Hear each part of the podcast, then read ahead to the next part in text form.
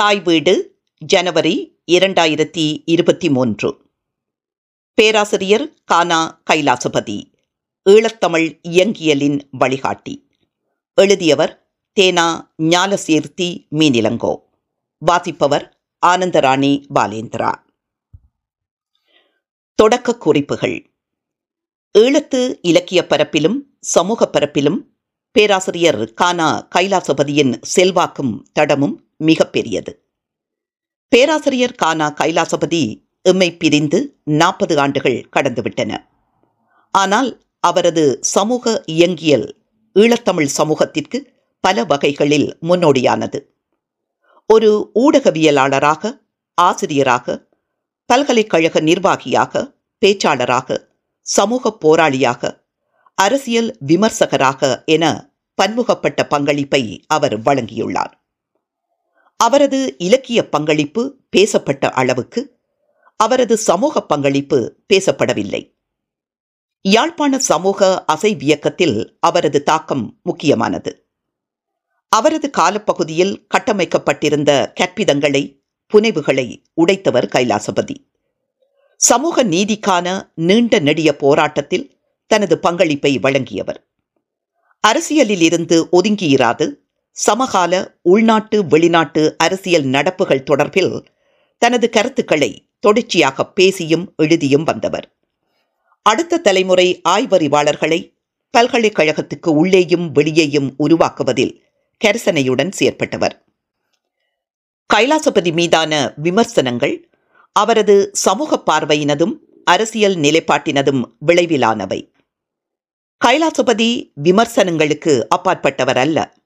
அவ்வாறு தன்னை கருதி கொண்டவரும் அல்ல மாற்றுக் கருத்துக்களை எதிர்கருத்துக்களை விமர்சனங்களை தயங்காமல் கேட்கவும் ஏற்கவும் தயாரான ஒருவராகவே அவர் இருந்தார். அவருடன் பணியாற்றிய பலரின் நினைவு குறிப்புகள் இது குறித்த பல செய்திகளை சொல்கின்றன. கைலாசபதி உயிரோடு இருந்தபோதும் பின்பும் முன்வைக்கப்பட்ட விமர்சனங்களில் பெரும்பாலானவை அவதூறுகள். அதில் குறிப்பிடத்தக்க அவதூறு அவரை சாதி வெறியராக காட்ட முயன்ற செயல். இச்செயலுக்கு துணை போனவர்கள் பலர். முன்னோடி முற்போக்கு எழுத்தாளர் என் கே ரகுநாதனின் நிலவிலே பேசுவோம் என்ற சிறுகதை சாதியத்துக்கு எதிரான வலுவான ஒரு சாட்டையடி. அக்கதை நூலுருவான பின்பு அக்கதையில் குறிப்பிடப்படும் சாதி வெறியர் கைலாசபதி என்ற வதந்தி எஸ் பொன்னுத்துறையால் முதலில் பரப்பப்பட்டு வந்தது. இக்கதையை பரப்ப இடதுசாரி எதிர்ப்பு முகாமில் இருந்த இலக்கியக்காரர் பலர் கடுமையாக முயன்று வந்தார்கள். இந்த விஷமம் தமிழ்நாட்டிலும் பரவியது. முற்போக்கு எழுத்தாளர்கள் என்றறியப்பட்ட சிலரும் இக்கதையை காவினர். இந்நிலையில் என் கே ரகுநாதன் தினக்குரலிலும் பனவல் என்ற பகுதிக்கு எழுதிய கடிதம் பன்னிரண்டு ஒன்பது இரண்டாயிரத்தி நான்கு பத்திரிகையில் வெளியானது.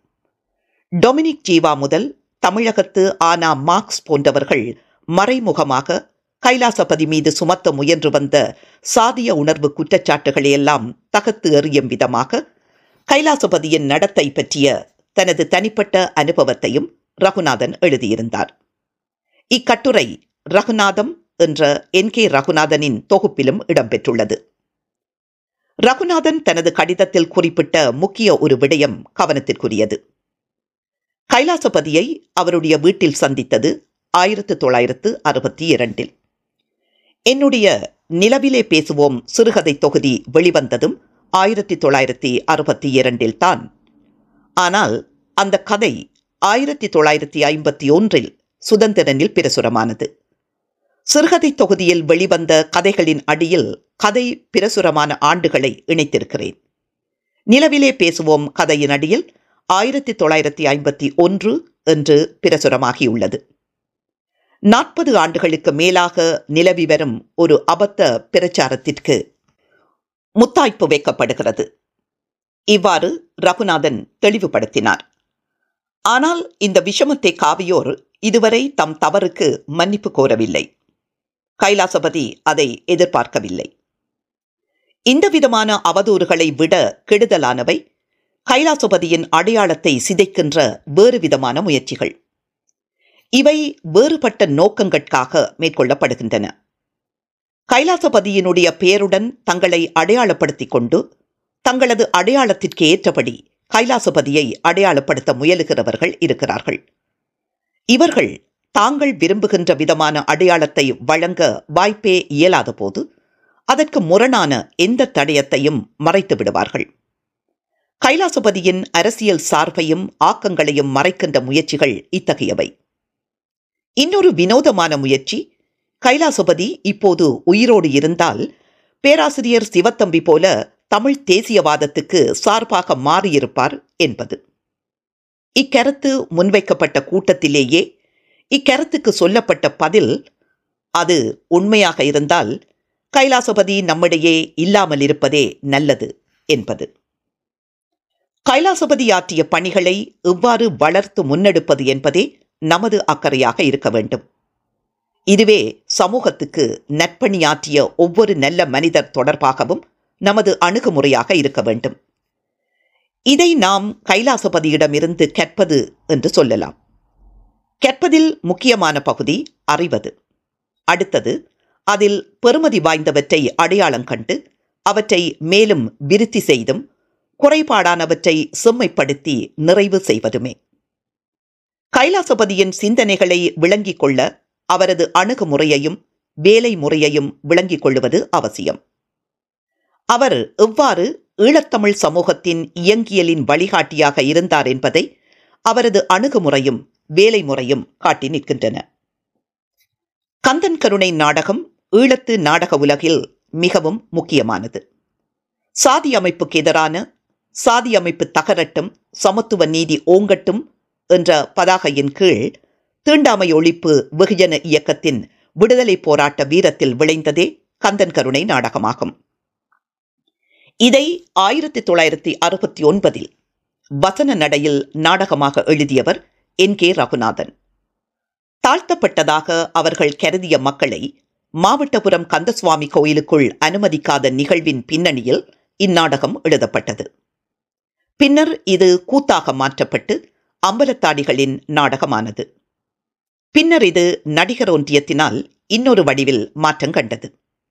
இந்நிலையில் இந்நாடகத்திற்கு பலர் உரிமை கோரியதாகவும் இந்நாடகத்தை எழுதியவர் என் கே ரகுநாதனே என்று கைலாசபதி எழுதி இது தொடர்பான ஐயங்களுக்கு முற்றுப்புள்ளி வைத்தார் என்று பேராசிரியர் சீனா தில்லைநாதன் கைலாசபதி பற்றி நினைவு கூர்கிறார். கைலாசபதியை கணபதி பிள்ளை செல்வநாயகம் வித்யானந்தன் என்ற பாரம்பரியத்தில் வந்தவர் என்று சொல்பவர்கள் உண்டு. இது வெறுமனே ஒரு வரிசை மட்டுமே பாரம்பரியம் அல்ல விபுலானந்தர் கணபதி பிள்ளை போன்றோர் மிக முற்போக்கான சிந்தனை கொண்டவர்கள் என்பதுடன் தமது கருத்துக்களிலும் நிலைப்பாடுகளிலும் தெளிவாக இருந்தவர்கள். பேரும் பதவியும் பணமும் வேண்டி தடுமாறியவர்கள் அல்ல. அவர்களுடைய வழியில் வேண்டுமென்றால் அடுத்தவராக கைலாசபதியை கொள்ளலாம். கைலாசபதியின் சாதனைகளை விடவும் அவர் வகித்த பதவிகளை விடவும் முக்கியமானவை அவரது உலக நோக்கும் சமுதாய சார்பான தடம் புரளாத சிந்தனையும் ஆகும் அது பேசப்படுவதில்லை. இப்பின்னணியில் இக்கட்டுரை அவரது சமூக இயங்கியலையும் பங்களிப்பையும் நோக்க விளைகிறது. சமூகத்தை நவீனமாக்கும் சிந்தனைகளை விதைத்தல். ஈழத்தமிழ் சமூகத்தில் நவீனமான சிந்தனைகளை கொணர்ந்தவர்களில் கைலாசபதிக்கு தனித்துவமான இடமுண்டு. இலக்கியங்கள் சமூகத்தில் முக்கிய பங்காற்றுகின்றன என்பதை தெளிவாக உணர்ந்தவர் அவர். தமிழ் இலக்கியங்களும் அதன் செல்நெறியும் எவ்வாறு பண்பாட்டின் பேரால் பலவற்றை எதுவித விமர்சனமுமின்றி ஏற்றுக்கொள்கின்றன என்பதை தனது ஆய்வுகளினோடும் திறனாய்வுகளின் வழியும் தொடர்ச்சியாக வெளிப்படுத்தினார். தமிழரின் பழமை குறித்த மாயைகளை களைந்து இலக்கியத்தையும் சமூகத்தையும் விமர்சன பாங்கான புத்தாக்க சிந்தனைகளை நோக்கி நகர்த்தும் பணியை இடைவிடாது செய்தார். திறனாய்வுத் துறையில் முக்கிய கவனம் செலுத்த தொடங்கிய காலம் முதல் இலக்கியம் முதலியவற்றை அவற்றுக்குரிய வரலாற்று பின்னணியிலும் சமுதாய சூழலிலும் வைத்தே ஆராய்ந்து வந்திருக்கின்றேன். மார்க்சியத்தை தழுவிக்கொண்ட நாள் முதலாக அதன் முனைப்பான கூறுகளில் ஒன்றாகிய சமூகவியலை எனது பல்வேறு ஆய்வுகளுக்கு பற்றுக்கோடாக கொண்டு வந்துள்ளேன். சமூகவியலில் உண்டாகிய ஈடுபாடே ஒப்பியல் ஆய்வுக்கு என்னை இட்டுச் சென்றது. இவற்றின் பயனாக இலக்கியத்தை அறிவியல் அடிப்படையிலே அணுக கற்றுக்கொண்டேன். என்று சொல்லும் கைலாசபதி தனது தமிழியல் ஆய்வுகளின் ஊடு இயங்கியல் நோக்கில் தமிழர் வரலாற்றையும் பண்பாட்டையும் இலக்கியத்தையும் நோக்க வேண்டிய அவசியத்தை வலியுறுத்தினார். சமூகத்தை நவீனமயமாக்குவதற்கு அச்சமூகத்தின் பழம்பெருமைகளின் நெருக்கடிகளை சுட்டிக்காட்ட வேண்டியதன் தேவையையும் சொல்லப்பட்ட வரலாற்று பெருமிதங்களின் பின்னால் உள்ள சொல்லப்படாத செய்திகளையும் எழுப்பப்பட வேண்டிய கேள்விகளையும் முன்வைத்தார். அவரது கருத்துக்கள் தமிழ்ச் சமூகத்தில் கட்டியெழுப்பப்பட்டிருந்த பெருமைகள் எனும் காகிதச் சிகரங்களை சரித்தன. இது ஈழத்தமிழ் சமூகத்தில் முக்கியமான திசை மாற்றமாகியது. சங்க காலம் என்ற வாய்ப்பாட்டை ஒரு கணம் நாம் கருதுகோளாக கொண்டு இருபதாம் நூற்றாண்டு வரை வரலாற்று அடிப்படையில் நோக்கினால் பல மாற்றங்கள் நிகழ்ந்து வந்திருப்பது கண்கூடு. தனியுடைமை சமுதாயத்தின் வளர்ச்சியை நாம் சங்க இலக்கியங்கள் என்று விவரிக்கப்படும் சான்றோர் செய்யுள்களிலே தெளிவாக கண்டுகொள்ளலாம். புராதன சமுதாயத்தின் மீத மிச்சங்களாக இருந்த கிளைகளும் குடிகளும் மூலங்களும் குழுக்களும் வீர யுகத்திலே நடைபெற்ற மாடுபிடி நாடுபிடி சண்டைகளினூடே அழிவுற்று உறுதியான அரசுகளும் பெரு நிலப்பரப்புகளும் உதயமாகிய காலகட்டத்தை சான்றோர் செய்யுள்கள் நமக்கு காட்டுகின்றன. அந்த காலகட்டத்திலிருந்து அடிமைச் சமுதாயம் நிலமானிய சமுதாயம் முதலாளித்துவ சமுதாயம் என்ற மாபெரும் வரலாற்று கட்டங்களுக்கூடாக தமிழர் சமுதாயம் வந்து இன்று சோஷலிச சமுதாயத்தின் அமைப்புக்கான போராட்டத்தின் மத்தியில் இருப்பதையும் காண்கின்றோம். இது நீண்ட வரலாற்று பயணமாகும் என்று எழுதியதனோடு தமிழர் வாழ்வியல் வரலாற்றுக்கு ஒரு வர்க்க பார்வையை வழங்கினார். இப்புதிய வெளிச்சம் ஈழத்தமிழ் சமூகத்தை நவீனமயமாக்கும் நீண்ட போராட்டத்தின் பகுதியாகியது. இப்போராட்டத்தில் மூன்று முக்கிய திசை வழிகளுக்கு கைலாசபதி பங்களித்தார். முதலாவது தமிழ் இலக்கியங்களின் சமூகவியல் கூறுகளை ஆராய்ந்து தமிழரின் பெருமிதங்களாக அதுவரை போற்றி புகழப்பட்ட இலக்கியங்களின் பிற்போக்குத்தனத்தையும் அதன் மீதான வர்க்க பார்வையின் அவசியத்தையும் முன்மொழிந்தார். அதன் பகுதியாக தமிழரின் பெருமையாக கொள்ளப்பட்ட சங்க இலக்கியங்கள் குறித்து இதுவரை காலமும் முன்வைக்கப்பட்ட கருத்துக்களின் மீதான ஆழமான விமர்சனத்தை கைலாசுபதியின் மொழியில் திறனாய்வில் துணிச்சலாக முன்வைத்தார். தொன்மை என்ற காரணத்திற்காகவும் வர்க்க முரண்பாடுகளை மூடி மறைத்து பழம்பெருமைக்குள் பிரச்சினைகளை மடக்கி அடக்கி விடுவதற்காகவும் நாம் முன்னே நிறுத்தப்படும் சங்க காலம் மற்றைய வர்க்க சமுதாயங்களைப் போலவே சுரண்டலும் அடக்குமுறையும் சூறையாடலும் அதிகாரத்துவமும் நிறைந்திருந்தது என்பதை நாம் மறந்துவிட முடியாது. இருபதாம் நூற்றாண்டு கவிஞரும் எழுத்தாளர்களும் அதற்கு எத்தனையோ வகையில் பொன்முலாம் பூசி பூலோக சுவர்க்கமாக இன்பலோகமாக விவரித்து வந்திருக்கின்றனர் என்ற அவரின் விமர்சனம் தொன்மையை அறிவியல் நோக்கில் விமர்சன ரீதியாக நோக்க வேண்டியதன் கட்டாயத்தை காட்டி நின்றது. இரண்டாவது தமிழ் இலக்கிய வரலாற்றினோடு இலக்கியத்திற்கும் மதத்துக்கும் இடையிலான உறவினையும் அதன் பின்னணியில் மறைந்திருக்கின்ற நிகழ்வுகளையும் வெளிச்சத்துக்கு கொண்டு வந்தார். கைலாசபதி வாழ்ந்த ஈழத்தமிழ்ச் சூழலில் இந்து மத செல்வாக்கும் அதன் அதிகாரமும் சமூகத்தின் பிரதான திசை வழியாக இருந்தது. ஆறுமுக நாவலரின் செல்வாக்கும் சைவ வெள்ளாள ஆதிக்கமும் கோலோச்சிய காலகட்டத்தில் பக்தி இலக்கியங்கள் முக்கிய கருவிகளாக பயன்பட்டன. வரலாற்று வழிபட்டு அவற்றின் பின்னால் உள்ள வர்க்க நலன்களை நோக்க வேண்டிய அவசியத்தை கைலாசபதி முன்வைத்தார். இதை பல்லவர் கால முரண்பாட்டின் வழி நின்று விளக்கினார். பல்லவர் காலத்திலே சமயத்துறையில் எழுந்த பக்தி இயக்கம் கலை இலக்கியங்களில் வீரார்ந்த முறையில் வெளிப்பட்டது. பக்தி இயக்கம் தனித்தன்மை வாய்ந்த வழிபாட்டு வடிவத்தையும் அதற்கு இயைந்த கவிதை உருவங்களையும் தோற்றுவித்தது.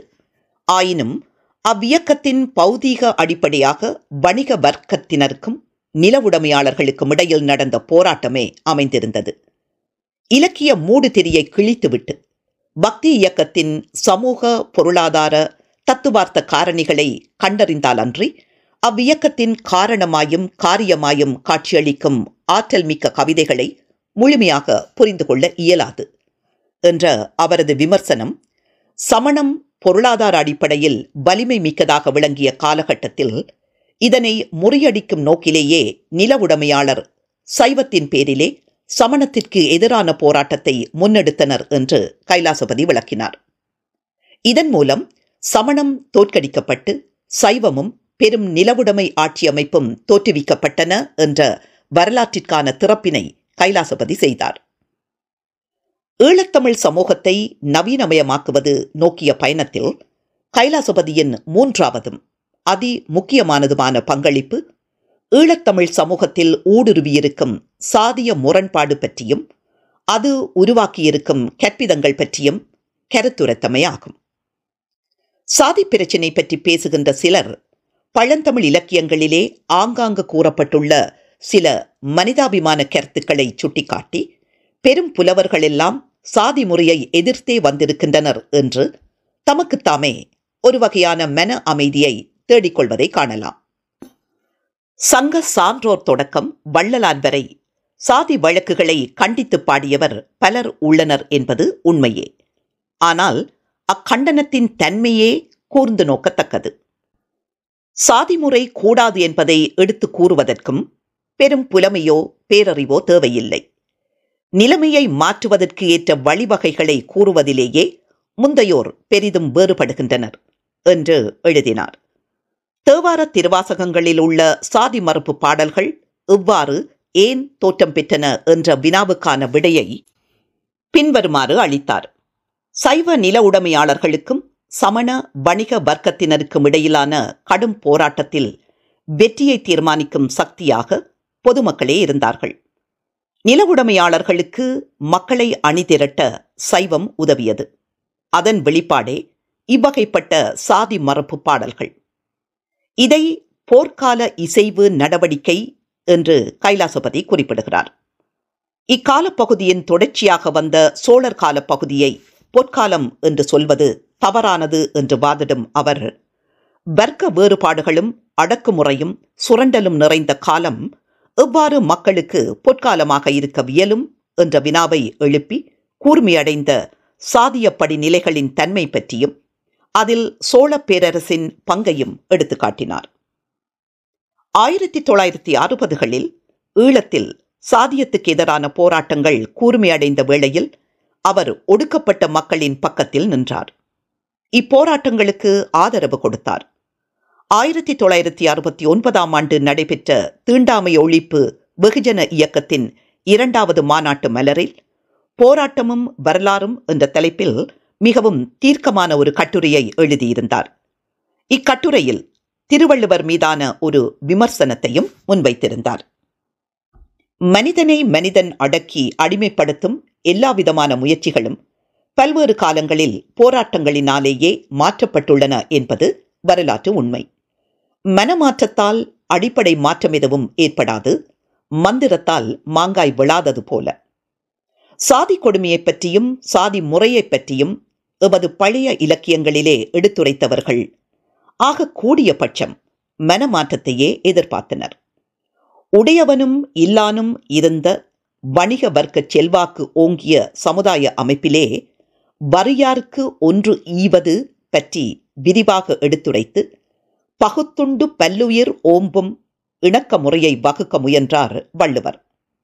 வறுமையை அதிகப்பட விடாது அதனை குறைக்க முயன்றால் செல்வனுக்கு அதுவே உதவியாய் அமையும் என்று உபதேசம் பண்ணினார் வள்ளுவர். அறம் உரைத்த வள்ளுவர் எவர் பக்கம் நிற்கிறார் என்பது வெளிப்படை.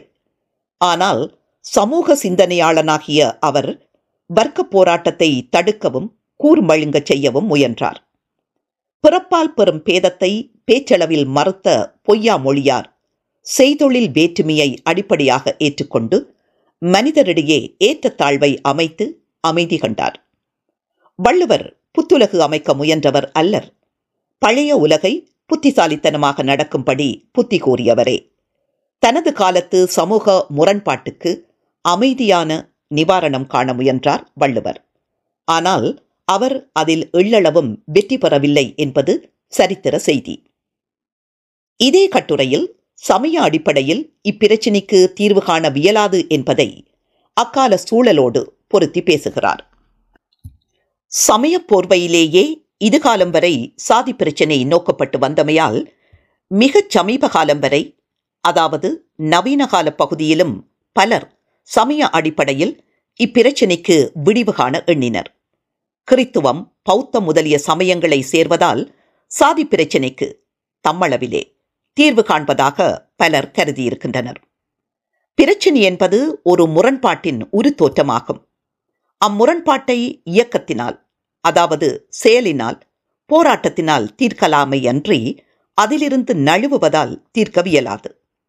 அவ்வாறு வேறு மதங்களைச் சார்ந்த பின்னரும் வேறு வகையான ஏற்றத்தாழ்வுகளும் முரண்பாடுகளும் தோன்ற காண்கின்றோம். எனவே நிவாரணம் தவறாக இருந்திருக்கிறது என உணர்கிறோம் என்றார். இக்கட்டுரையில் ஈழத்தமிழ் சமூகத்தில் நிலவும் பிற்போக்குத்தனங்கள் பற்றிய தனது காட்டமான எதிர்ப்பை பதிவு செய்கிறார். பழைய சமூக அமைப்பில் சிலர் தீண்டாதார் என ஒடுக்கப்பட்டது போலவே பெண்கள் பின்புத்தியுள்ளவராகவும் பேதைகளாகவும் ஒதுக்கி வைக்கப்பட்டனர். இளைஞரோ அனுபவமற்றவராகவும் பெரியோர் பின் செல்ல வேண்டியவராகவும் குறைத்து மதிக்கப்பட்டனர். இங்கெல்லாம் ஏற்றத்தாழ்வும் பேதமும் தீண்டாமையும் வெவ்வேறு அளவில் உள்ளன. இவை யாவற்றுக்கும் அடிப்படையாக பொருளாதார காரணிகள் இருக்கின்றன.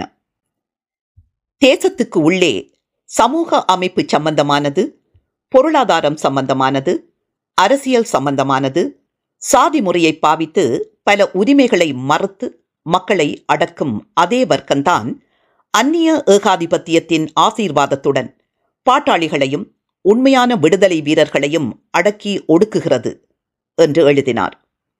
இவ்வரிகள் சமகாலத்திலும் ஈழத்தமிழ் சூழலுக்கு பொருந்தி போவன என்பது வருந்தத்தக்க உண்மை. சாதி பிரச்சினையை எவ்வாறு நோக்க வேண்டுமென்று இக்கட்டுரையின் இறுதியில் குறிப்பிடும் கைலாசபதி முற்றிலும் புதிய நடைமுறையில் இப்பிரச்சினையை அணுகும் தேவை இப்பொழுது உணரப்பட்டு வருகிறது. இப்பிரச்சனையை தனித்தெடுத்து சாதி பிரச்சனையாகவும் சமய பிரச்சனையாகவும் மாத்திரம் நோக்காது பொதுவான தேச பிரச்சனையாகவும் வர்க்க பிரச்சனையாகவும் கருதி செயலாற்றும் நிலைமை தோன்றியுள்ளது என்றார். எழுத்தும் எழுத்தாளனின் பணியும்.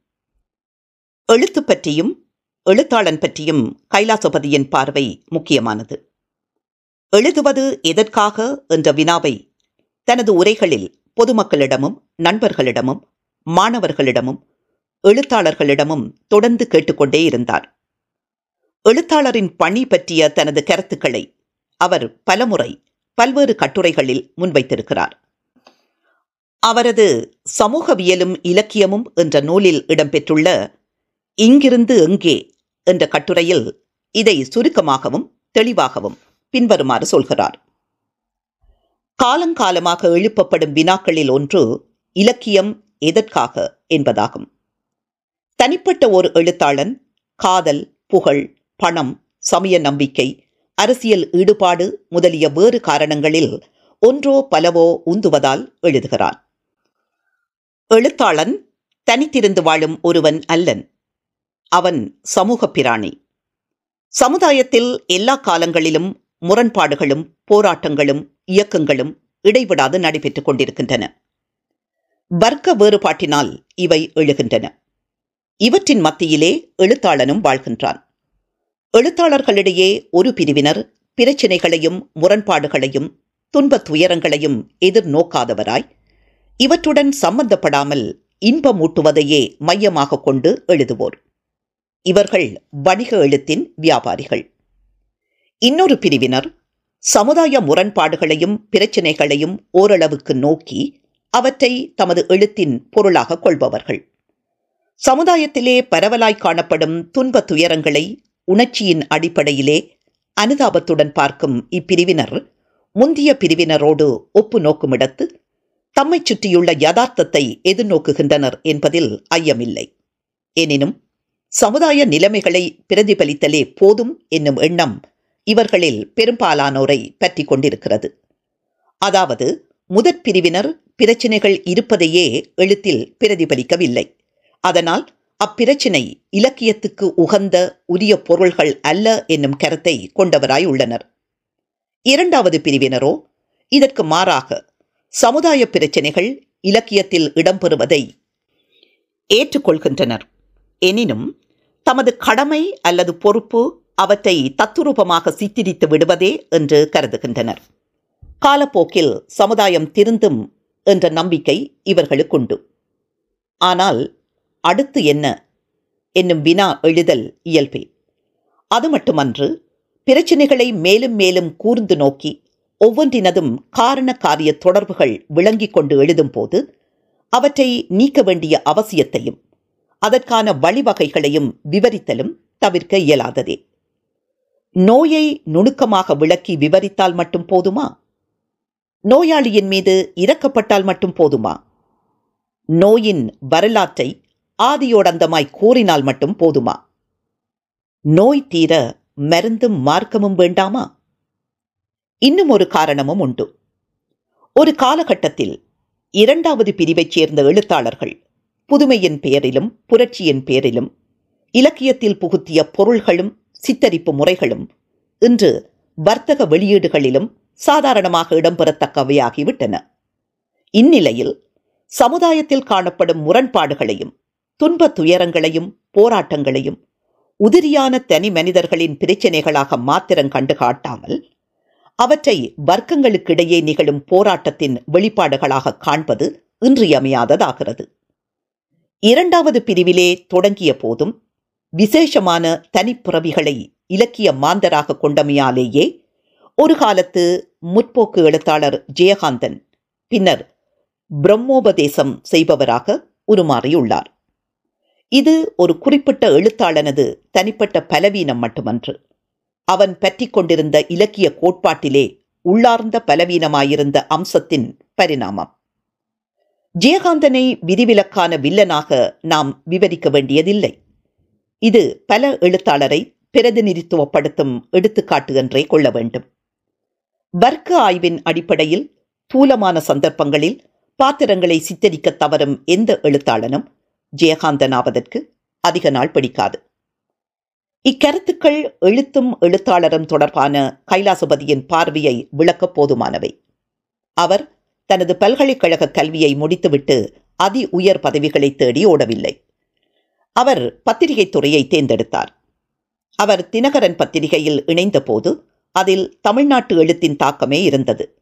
தமிழகத்து எழுத்தாளர்களும் அறிஞர்களும் பெருமளவில் தினகரன் பத்திரிகைக்கு எழுதி வந்தனர். இந்திய இலக்கியங்களுக்கும் எழுத்துக்குமான சந்தையாக இலங்கை இருந்ததே அன்றி அது இலங்கை எழுத்துக்கும் எழுத்தாளர்களுக்குமான களமாக இருக்கவில்லை. இதை மாற்றியவர் கைலாசபதி. ஆயிரத்தி தொள்ளாயிரத்தி ஐம்பத்தி ஒன்பதாம் ஆண்டு அப்பத்திரிகையின் பிரதம ஆசிரியராக பொறுப்பேற்றது முதல் ஈழத்து இலக்கியத்துக்கும் படைப்பாளிகளுக்கும் முக்கியத்துவம் கொடுத்ததோடு அவை மக்கள் மத்தியில் கொண்டு செல்லப்படுவதை உறுதி செய்தார்.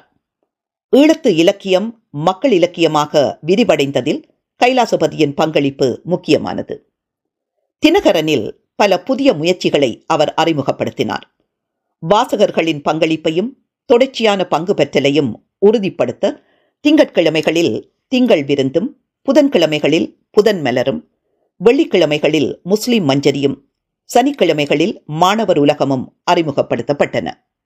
ஐந்து எழுத்தாளர்கள் ஆளுக்கொரு அத்தியாயமாக எழுதிய மத்தாப்பு நாவலும் தினகரனில் வெளியானது.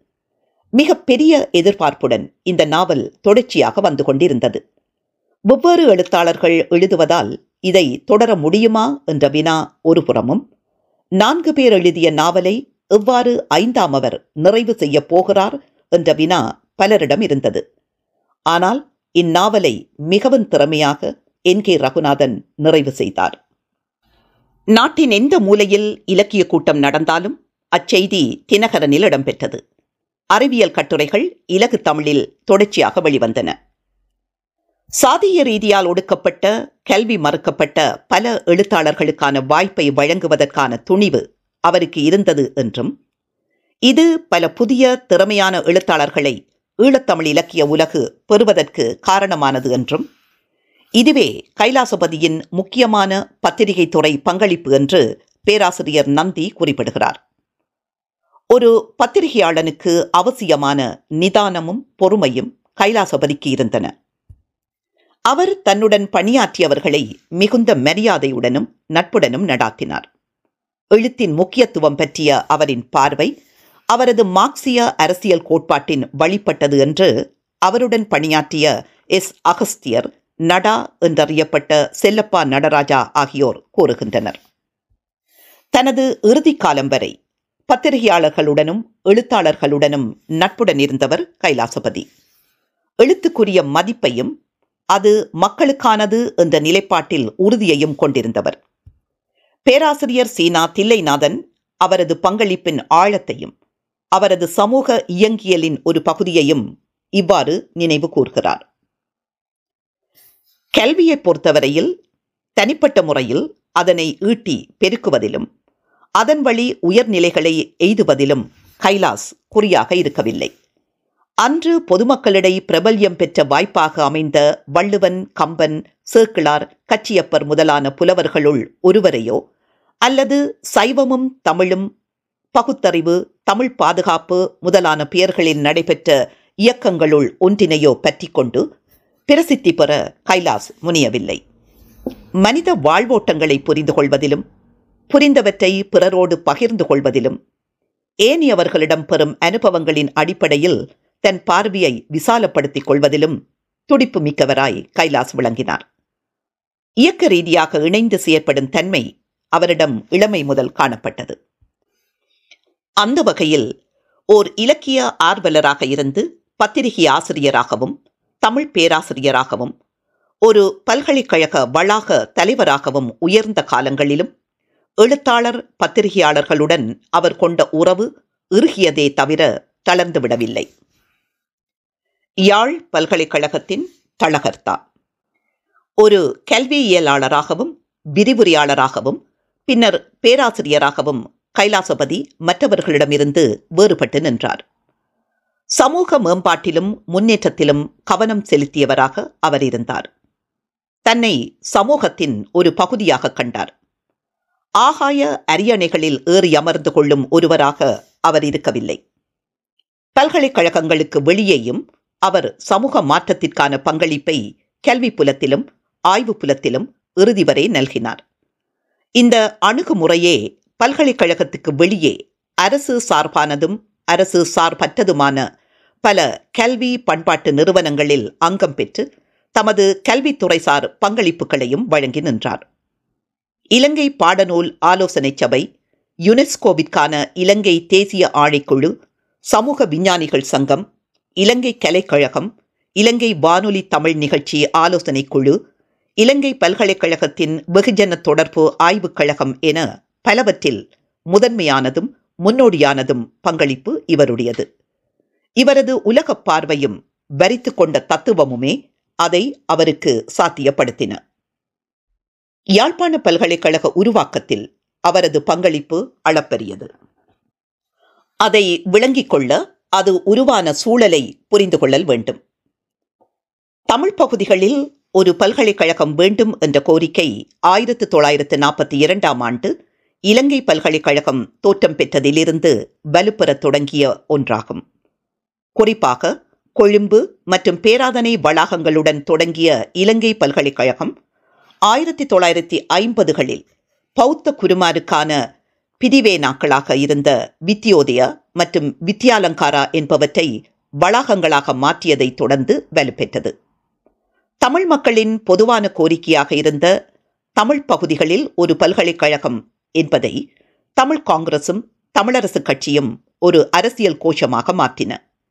இவ்விரு கட்சியினருக்கும் இடையிலான அரசியல் முரண்பாடு பல்கலைக்கழக விடயத்திலும் எதிரொலித்தது. ஜி. ஜி. பொன்னம்பலம் தமிழருக்கான இந்து பல்கலைக்கழகம் என்று கோர எஸ். ஜே. வி. செல்வநாயகமோ தமிழருக்கான தமிழ் பல்கலைக்கழகம் என்று கோரினார். ஒரு சாரார் யாழ்ப்பாணத்தில் பல்கலைக்கழகம் அமைய வேண்டும் என்று கோரினர். இன்னொரு சாரார் அது யாழ்ப்பாணத்தில் அமைய வேண்டும் என்று கோரினர். இந்த வேறுபட்ட நிலைப்பாடுகள் இக்கோரிக்கையை அரசாங்கங்கள் தொடர்ச்சியாக தட்டி கழிக்க வழி ஏற்படுத்தி கொடுத்தது. இந்நிலையில் தமிழரசுக் கட்சி திருகோணமலையில் தமிழ் பல்கலைக்கழகம் ஒன்றை சுயாதீனமாக உருவாக்கப் போவதாக மக்களிடமிருந்து நிலங்களையும் பணத்தையும் கோரியது. நிதி சேர்ப்பு இயக்கம் ஒன்றும் நடைபெற்றது. தமிழரசு கட்சியால் நடாத்தப்பட்ட சுதந்திரன் பத்திரிகையில் ஆயிரத்தி தொள்ளாயிரத்தி அறுபதுகளில் இது தொடர்பான செய்திகள் தொடர்ந்து வெளிவந்த வண்ணம் இருந்தன. இன்று வரை இவ்வாறு சேர்க்கப்பட்ட பணத்திற்கும் வாங்கப்பட்ட காணிகளுக்கும் என்ன நடந்தது என்ற உண்மை சொல்லப்படவில்லை. ஆயிரத்தி தொள்ளாயிரத்தி அறுபத்தி ஐந்தில் உருவான ஐக்கிய தேசிய கட்சி அரசாங்கத்தில் இவ்விரு கட்சிகளும் அங்கம் வகித்தன. தமிழ் காங்கிரசின் மோனா சிவசிதம்பரம் துணை சபாநாயகராகவும் தமிழரசு கட்சியின் மோனா திருச்செல்வம் உள்ளூராட்சி அமைச்சராகவும் பதவி வகித்தனர். ஆனால் பல்கலைக்கழகம் தொடர்பில் எதுவித செயற்பாடுகளையும் இவ்விரு கட்சிகளும் முன்னெடுக்கவில்லை. இவ்விரு கட்சிகளின் ஆதரவின்றி அரசாங்கத்தை நடாத்துவதற்கான பெரும்பான்மை ஐக்கிய தேசிய கட்சி அரசுக்கு இருக்கவில்லை. ஆனாலும் பல்கலைக்கழகம் தொடர்பிலோ தமிழ் மக்களுக்கு தீர்வு தொடர்பிலோ எதுவித அழுத்தத்தையும் கொடுக்கவில்லை. ஆயிரத்தி தொள்ளாயிரத்தி எழுபதுகளில் பதவிக்கு வந்த சிறிமாவோ பண்டாரநாயக்கா அரசாங்கம் யாழ்ப்பாணத்தில் வளாகம் ஒன்றை அமைப்பதற்கான வேலைகளில் இறங்கியது. அரசாங்கத்தின் இம்முயற்சிக்கு யாழ்ப்பாணத்தில் மக்கள் மத்தியில் பலத்த ஆதரவு இருந்தது. ஆனால் இது நடைபெற்றால் தங்களது அரசியல் எதிரிகளான இடதுசாரிகளும் மேயராக இருந்த அல்ஃபிரட் துரையப்பாவும் வெற்றி பெற்று விடுவார்கள் தம்மால் இயலாததை இன்னொருவர் செய்வதை அனுமதிக்க கூடாது என்பதில் தமிழரசு கட்சியினரும் காங்கிரஸ்காரர்களும் கவனமாக இருந்தனர் இதை தடுக்க பல்வேறு கட்டுக்கதைகள் கட்டப்பட்டன. ஆனாலும் பல்கலைக்கழகத்தை ஆரம்பிக்கும் வேலைகள் வேகமெடுத்த நிலையில் இதன் தலைவராக பேராசிரியர் கானா கைலாசபதி நியமிக்கப்பட்டார். இக்கால பகுதியில் தமிழரசு கட்சியின் ஆதரவாளரான பேராசிரியர் சூனா வித்யானந்தனை தலைவராக நியமிக்குமாறு தமிழரசு கட்சி அரசாங்கத்தை கோரியது. ஆனால் அது ஏற்றுக்கொள்ளப்படவில்லை. இதனைத் தொடர்ந்து இச்செயற்பாட்டை குழப்பும் நடவடிக்கைகளில் அவர்கள் இறங்கினர். கைலாசபதி யாழ்ப்பாணத்திற்கு வந்த முதல் நாள் இரவு அவர் தங்கியிருந்த வீட்டின் மீது வெடிகுண்டு வீசப்பட்டது. வீட்டிற்கு சிறிது சேதம் ஏற்பட்டதே தவிர யாருக்கும் காயம் ஏற்படவில்லை உறுதி கொலையாத கைலாசபதி மறுநாள் காலை தன்னை சந்திக்க வந்தவர்களிடம் பனங்காட்டு நெறி இந்த சலசலப்புக்கெல்லாம் அஞ்சாது என்று சிரித்துக்கொண்டே சொன்னாராம். யாழ்ப்பாணம் வந்த கைலாசபதி பல்கலைக்கழக உருவாக்க பணிகளை அங்கு வேலை புரியும் பணியாட்களோடு சேர்ந்து தானும் ஒருவராக இணைந்து பணியாற்றினார். எல்லா வேலைகளையும் முன்னின்று கவனித்தார். பல நாட்கள் தலை முழுக்க தூசியோடு ஒரு தொழிலாளியைப் போல் அவர் இரவு நேரத்தில் பல்கலைக்கழகத்திலிருந்து வெளியேறுவதை கண்டதாக பல்கலைக்கழகத்திற்கு அருகில் இருந்தவர்கள் நினைவு கூறுகிறார்கள். கைலாசபதியின் இச்செயல் அங்கு பணியாற்றிய பலருக்கு ஆச்சரியத்தை கொடுத்தது. ஒரு பேராசிரியர் அதுவும் வளாகத் தலைவராக நியமிக்கப்பட்டவர் தொழிலாளர்களோடு வேலை செய்வது உதவுவது அவர்களுடனேயே தேநீர் அருந்துவது போன்றன சாதிய ரீதியில் படிநிலைகளை இறுக்கமாக கடைபிடிக்கும் யாழ்ப்பாணத்தில் மிகப்பெரிய மாற்றமாக இருந்தது. இக்கால பகுதியில் அங்கு பணியாற்றிய தொழிலாளர் ஒருவர் இந்நிகழ்வு குறித்து இவ்வாறு பகிர்ந்து கொண்டார். பேராசிரியரின் நடத்தை எங்களுக்கு தொடக்கத்தில் மிகவும் வினோதமாகவும் பயமாகவும் இருந்தது. ஒருபுறம் இவர் ஏன் இவ்வாறு நடந்து கொள்கிறார் என்ற கேள்வியும் மறுபுறம் நாங்கள் ஏதாவது பிழையாகச் செய்கிறோமா என்ற சந்தேகமும் ஒருங்கே எழுந்தது. எங்கள் வாழ்நாளில் எஜமானர்கள் எம்மோடு சேர்ந்து வேலை செய்வதை கண்டதில்லை. இது புது அனுபவம். சில நாட்களிலேயே அவர் எப்படிப்பட்டவர் என்றும் அவர் எங்களுக்கானவர் என்பதையும் புரிந்து கொண்டோம். எங்களது பிள்ளைகள் இந்த பல்கலைக்கழகத்துக்கு நம்பி போகலாம் என்ற நம்பிக்கையை ஏற்படுத்தியவர் பேராசிரியர். அந்த நம்பிக்கை அவர் பதவியிலிருந்து அகற்றப்பட்டவுடனே போய்விட்டது. இன்று சாதிய சுடுகாடாய் யாழ்ப்பாண பல்கலைக்கழகம் இருக்கிறது. பல்கலைக்கழகம் தொடங்கப்படுவதை நிறுத்துவதற்கு ஏராளமான திருகுதாளங்களை தமிழரசுக் கட்சி செய்தது. இவை அனைத்தையும் முறியடித்து யாழ்ப்பாண மக்களின் ஆதரவுடன் ஆயிரத்து தொள்ளாயிரத்து எழுபத்தி நான்காம் ஆண்டு ஆகஸ்ட் மாதம் முதலாம் திகதி இலங்கை பல்கலைக்கழகத்தின் யாழ்ப்பாண வளாகம் திறக்கப்பட்டது. கைலாசபதி முன்னுதாரணமாக இருந்தார். தனது சைக்கிளில் பல்கலைக்கழகத்திற்கு வருவார். அனைத்து விடயங்களிலும் அக்கறையாக இருப்பார். ஒரு தனித்துவமான தரமான பல்கலைக்கழகத்தை உருவாக்குவதற்கான பணிகளில் அவர் ஈடுபட்டார். அவருக்கு பல்கலைக்கழகம் தொடர்பான தெளிவான நீண்டகால நோக்கு இருந்தது. ஆயிரத்தி தொள்ளாயிரத்தி எழுபத்தி நான்காம் ஆண்டு ஆனி மாத தாயகம் இதழில் பெரமன் என்ற புனைப்பெயரில் வடக்கில் ஒரு பல்கலைக்கழகம் என்ற தலைப்பில் இவர் எழுதிய கட்டுரை இதை மிக தெளிவாக புலப்படுத்துகிறது. இன்றைய காலப்பகுதியிலும் தமிழ் சமூகத்திற்கான பல்கலைக்கழகம் என்றால் என்ன என்ற வினாவுக்கு பதில் தரும் கட்டுரை அது. இலங்கையின் ஏனைய வளாகங்களில் என்ன நடக்கிறது எவை கற்பிக்கப்படுகின்றன போன்றவற்றை பற்றிய ஒரு குறுக்குவெட்டு பார்வையுடன் புதிதாக உருவாகின்ற யாழ்ப்பாண பல்கலைக்கழகம் கவனம் செலுத்த வேண்டிய துறைகள் பற்றியும் அதற்கான காரணங்கள் பற்றியும் எடுத்துக்காட்டியுள்ளார் குறிப்பாக மூன்று துறைகளில் யாழ்ப்பாண பல்கலைக்கழகம் கவனம் செலுத்த வேண்டும் என்று இக்கட்டுரையில் கைலாசபதி எழுதுகிறார். முதலாவது இலங்கை ஒரு தீவாகையால் மீன்வளம் மீன்பிடி தொடர்பான ஆய்வுகள் அவசியமாகின்றன. யாழ்ப்பாணம் ஒரு குடாநாடாக இருப்பதால் இவ்வகையான ஆய்வுகளை மேற்கொள்வதற்கான களச்சூழல் வாய்ப்பாக இருக்கிறது. இரண்டாவது யாழ்ப்பாணத்தில் நீர் பிரச்சினை கவனிப்புக்குரியது. உவர் நீர்நிலைகள் அதிகம் உள்ளன அதற்கு அண்மித்த பகுதிகளில் விளைநிலங்கள் இல்லை. அவற்றை விளைச்சல் நிலங்களாக மாற்றவும் நீர் பிரச்சினையை தீர்ப்பதற்கான வழிவகைகளை காண்பதற்கான ஆய்வுகள் இடம்பெறல் வேண்டும். மூன்றாவது வடபகுதியின் விவசாய முறை ஏனைய பகுதிகளிலிருந்து வேறுபட்டது. அத்தகைய விவசாய முறைகளை மேலும் விரிவாக்குவதற்கான ஆராய்ச்சி முயற்சிகளும் சிறு கைத்தொழிலை ஊக்குவிக்கும் செயல்களும் இப்புதிய பல்கலைக்கழகத்தால் மேற்கொள்ளப்படுவது பயனுள்ளது. இன்று யாழ்ப்பாணம் பல்கலைக்கழகம் தனது பொன்விழாவை நெருங்குகிறது. ஆனால் ஆய்வியல் நோக்கில் வடபகுதிக்கான ஒரு பல்கலைக்கழகமாக மிளிந்துள்ளதா என்ற வினா நியாயமானது. தனது கட்டுரையை பின்வருமாறு ஒரு எச்சரிக்கை குறிப்புடன் கைலாசபதி நிறைவு செய்தார். அது இன்றும் பொருந்தி வருகிறது.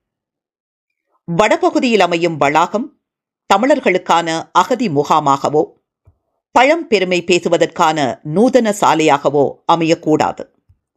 தத்தமது குறுகிய அரசியல் நோக்கங்களுக்கு பயன்படுத்தும் ஒரு பெயர் பலகை பல்கலைக்கழகமாகவோ அமைந்துவிடலாகாது.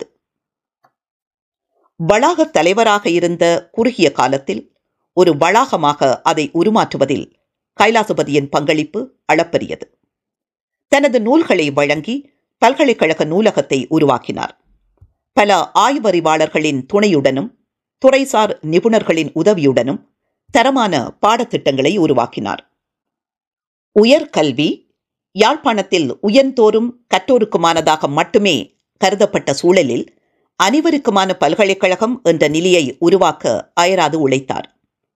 யாழ்ப்பாணத்தில் பல்கலைக்கழகம் உருவாவதை எதிர்த்த தமிழரசு கட்சியினர் ஆயிரத்து தொள்ளாயிரத்து எழுபத்தி ஏழில் ஆட்சி மாற்றம் ஏற்பட்டவுடன் ஓடோடிச் சென்று புதிய பிரதமரான ஜே ஆர் ஜெயவர்தனவிடம் கைலாசபதியை நீக்கி வித்யானந்தனை தலைவராக நியமிக்கும்படி கேட்டுக்கொண்டனர். ஆயிரத்தி தொள்ளாயிரத்தி எழுபத்தி ஏழு ஜூலை மாதம் இருபத்தி மூன்றாம் திகதி ஜே ஆர் பிரதமர் ஆனார். ஜூலை முப்பத்தி ஓராம் திகதி வரையே கைலாசபதி தலைவராக இருந்தார்.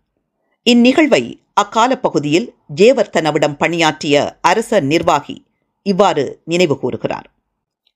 தேர்தலில் இரண்டாவது அதிகூடிய ஆசனங்களை பெற்று எதிர்க்கட்சியாக தமிழர் விடுதலை கூட்டணி இருந்தது.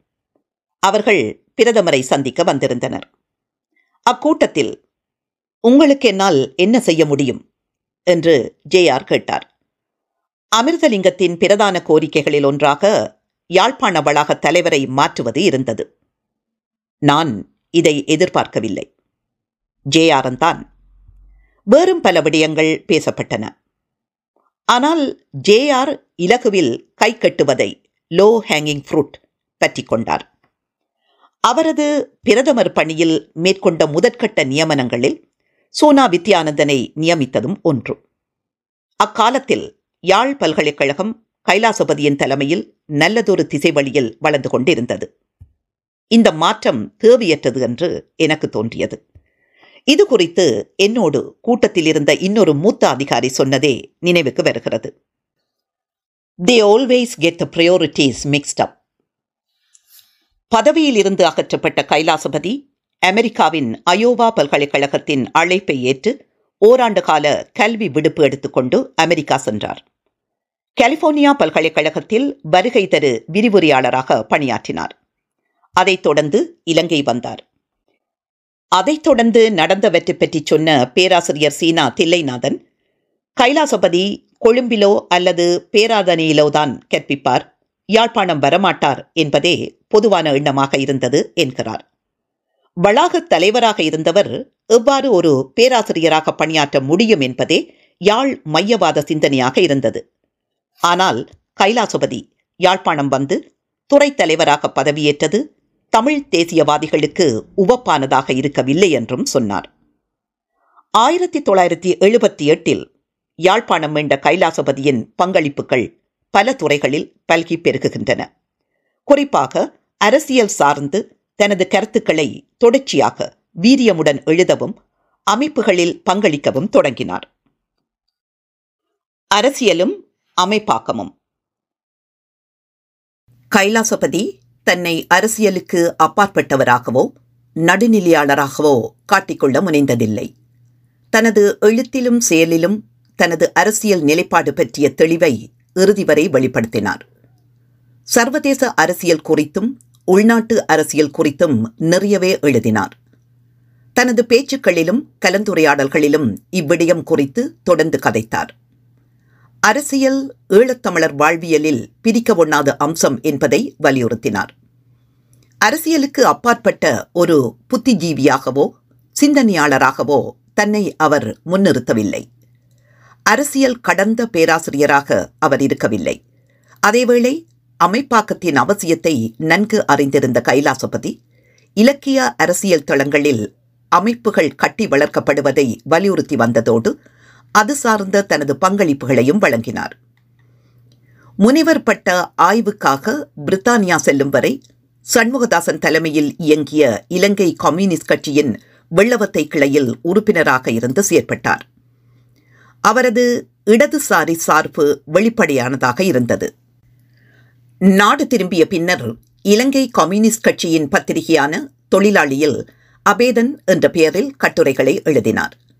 கலாச்சார ஊடுருவல் பற்றிய விரிவானதும் விளக்கமானதுமான கட்டுரைகளையும் அக்காலத்து பூகோள அரசியலின் தன்மைகள் இந்தியாவின் நிலைப்பாடு முதலாளித்துவத்தின் வருகை எவ்வாறு ஏகாதிபத்தியத்தின் பிடிக்குள் மூன்றாம் உலக நாடுகளை நகர்த்துகிறது போன்ற பலவற்றை பற்றி தொடர்ச்சியாக எழுதினார். தொழிலாளியில் கைலாசபதியால் எழுதப்பட்ட கட்டுரைகள் இன்னமும் தொகுக்கப்படவில்லை. இவை தொகுக்கப்பட வேண்டும். ஆயிரத்து தொள்ளாயிரத்து எழுபத்தி எட்டாம் ஆண்டின் பிற்பகுதியில் அமெரிக்காவிலிருந்து புறப்பட்டு சீன மக்கள் குடியரசில் இருந்து அழைப்பை ஏற்று சீனாவுக்கு சென்றார். அப்பயண அனுபவங்களை துணைவியார் சர்வமங்கலத்துடன் இணைந்து மக்கள் சீனா காலமும் கருத்தும் என்று நூலாக வெளியிட்டார். யாழ்ப்பாணத்திலிருந்து தமிழில் வெளிவந்த செம்பதாகை இதழிலும் ஆங்கிலத்தில் வெளிவந்த ரெட் பனர் பத்திரிகையிலும் தொடர்ச்சியாக எழுதினார். செம்பதாகையில் ஜனமகன் என்னும் புனைப்பெயரில் கருத்தும் கண்ணோட்டமும் எனும் தலைப்பில் எழுதினார். தமிழ் தேசிய அரசியலின் திசை வழி தமிழ் தேசியவாதிகளின் மீதான கடுமையான விமர்சனம். தமிழ் மக்களின் அரசியல் எதிர்காலம் போன்றவற்றை பற்றி எழுதினார். இக்கட்டுரைகளும் இன்னும் தொகுக்கப்படவோ நூலுறுப்பறவோ இல்லை. இதே செம்பதாகையில் உலக அரங்கில் அங்கும் இங்கும் எனும் தலைப்பில் உதயன் எனும் பெயரில் சர்வதேச நிலைமைகளை எழுதினார். அதேபோல ரெட் பேனரில் சர்வதேச விடயங்களை எழுதினார். சர்வதேச நிலைமைகள் குறித்து செம்பதாகையிலும் ரெட் பேனரிலும் கைலாசுபதி எழுதிய கட்டுரைகள் சர்வதேச அரசியல் நிகழ்வுகள் பற்றி. ஆயிரத்தி தொள்ளாயிரத்தி எழுபத்தி ஒன்பதிலிருந்து ஆயிரத்தி தொள்ளாயிரத்தி எண்பத்தி இரண்டு என்ற தலைப்பில் புதிய பூமி வெளியீட்டகம் ஆயிரத்தி தொள்ளாயிரத்து தொண்ணூற்றி இரண்டாம் ஆண்டு நூலாக வெளியிட்டது. அவரது அரசியல் நிலைப்பாடுகளை விளங்கிக் கொள்ள இந்நூல் உதவுகிறது. இந்நூலில் தமிழ் மக்களும் சர்வதேச அரசியல் பற்றியும் கைலாசபதி சொல்கின்ற விடயங்கள் இன்றும் கவனிப்புக்குரியன. அநேகமாக மக்கள் சர்வதேச விவகாரங்களில் அக்கறை கொண்டிருக்கிறார்கள். ஆனால் அதனை பற்றிய உறுதியான தரவுகளையோ ஆழமான ஆய்வுகளையோ பெறுவதற்கு ஒருபோதும் அவர்களுக்கு வாய்ப்பு கிட்டுவதில்லை. செய்தித்துறையில் காலமும் பத்திரிகை தாளில் இடமும் வரையறைக்குட்பட்டதாக இருந்த போதிலும் பாரிய உலகளாவிய செய்தி ஸ்தாபனங்கள் உலகச் செய்திகளை வாசகர்களுக்கு வழங்குவதில் கட்டுப்படுத்தலும் சுய செல்வாக்கிற்குட்படுத்தலும் செய்வதனால் பெரும்பாலான முக்கிய செய்திகளைப் பற்றி பல அறிவுசால் பெருமக்களும் கூட மேலோட்டமான கருத்துக்களையே பெறுகின்றனர் மேலாதிக்க வல்லரசுகள் தங்களுடைய பிரச்சார பீரங்கி வீச்சுகளை நடத்துகிறார்கள். இதனால் அடிக்கடி பிரச்சனைகள் மறைக்கப்பட்டு விடுகின்றன. திரிவுபடுத்தப்பட்டவை உண்மைகளாக மாறுகின்றன. பிழையானவை புனிதமான உண்மைகளாக நிலைநிறுத்தப்படுகின்றன. இதில் உள்ள ஆளுமை சக்திகள் பெரும்பாலான செய்திகளை உருவாக்கி நெறிப்படுத்துகின்றன. இவர்கள் இவ்வாறு செய்வதன் மூலம் உலக விவகாரங்களில் ஒரு பக்க போக்கு பாணியை ஏற்றுக்கொள்ள தூண்டுதல் செய்கின்றனர். இது உலகின் அனைத்து மக்களினதும் நலன்களுக்கு எதிரானதாகும். கைலாசபதி எழுதுவதுடன் மட்டும் நிறுத்தி கொண்டவர் அல்ல. அவர் இயக்கத்திலும் அமைப்பாக்கத்திலும் மிகுந்த கவனம் செலுத்தினார். குறிப்பாக தான் எழுதிய பத்திரிகைகளின் விநியோகம் மக்கள் மத்தியிலான ஆதரவு கிடைக்கின்ற விமர்சனங்கள் என்பன பற்றியெல்லாம் அக்கறை கொண்டார். ஆரம்பத்தில் ஆயிரம் பிரதிகள் விற்பனையான செம்பதாகை ஆயிரத்தி தொள்ளாயிரத்தி எழுபத்தி ஒன்பது அளவில் ஐயாயிரம் பிரதிகள் வரை விற்பனையானது. இதற்கு முக்கிய காரணம் பத்திரிகையின் வெகுஜனத்தன்மை. தனது எழுத்துக்களினோடும் ஆலோசனைகளினோடும் செம்பதாகை சாதாரண மக்களுக்கான பத்திரிகையாக இருக்க வேண்டும் என்பதில் கைலாசபதி கவனமாக இருந்தார்.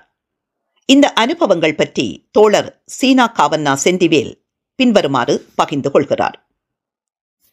பேராசிரியர் கைலாசபதியின் இறுதிக்கால ஆண்டுகளிலே அவருடன் மிக நெருக்கமாகி அரசியல் பத்திரிகை பணியிலே ஈடுபட சந்தர்ப்பம் கிடைத்த தோழர்களில் நானும் ஒருவன் என்பதையிட்டு மன நிறைவு கொள்வதில் மகிழ்ச்சி அடைகிறேன் அவருடன் இணைந்து நின்று செயற்படுவதே தனிச்சிறப்பு என்றே கூறுதல் வேண்டும். சந்திக்கும் ஒவ்வொரு சந்தர்ப்பத்திலும் பல்வேறு விஷயங்கள் மத்தியிலும் பத்திரிகையின் வளர்ச்சி பற்றியும் அதனால் உருவாகியுள்ள அரசியல் தாக்கங்கள் பற்றியும் அவர் பேசுவதற்கு தவறுவதே இல்லை. அவரது அக்கறையை பத்திரிகைக்கான இரண்டு பக்க விடயங்களை எழுதி அனுப்புவதில் கடைபிடித்த ஒழுங்குமுறையில் தெளிவாக காணக்கூடியதாக இருந்தது. சில வேளைகளில் தானே பத்திரிகை காரியாலயத்திற்கு நேரில் வந்து விடயங்களை கொடுத்துச் செல்வார்.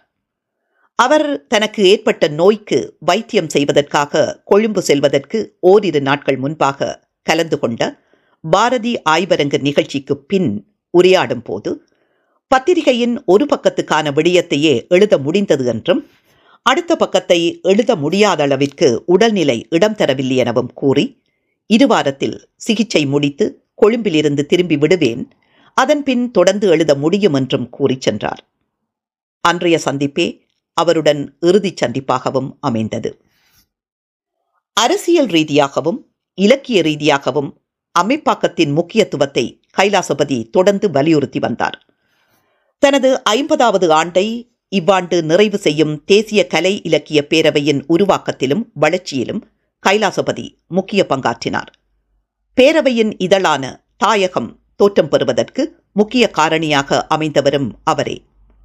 தாயகம் முதலாவது இதழில் இங்கிருந்து எங்கே என்ற தலைப்பில் ஈழத்திலக்கியத்தின் திசை வழிகள் குறித்தான பயனுள்ள கட்டுரையை எழுதினார். தாயகம் வெளியீட்டு நிகழ்வில் அமைப்பாக்கத்தின் அவசியமும் பயனும் குறித்து வலியுறுத்தி உரையாற்றினார். மனிதர்கள் தனியாக அன்றி அமைப்பாகின்ற போது அதன் பயனும் திசையும் அதிகரிக்கும் என்பதை உணர்ந்தவர் வலியுறுத்தியவர். இறுதி வரை அமைப்பாகத்திலும் அமைப்புகளில் உறுப்பினராகவும் செயற்பட்டவர். நிறைவாக.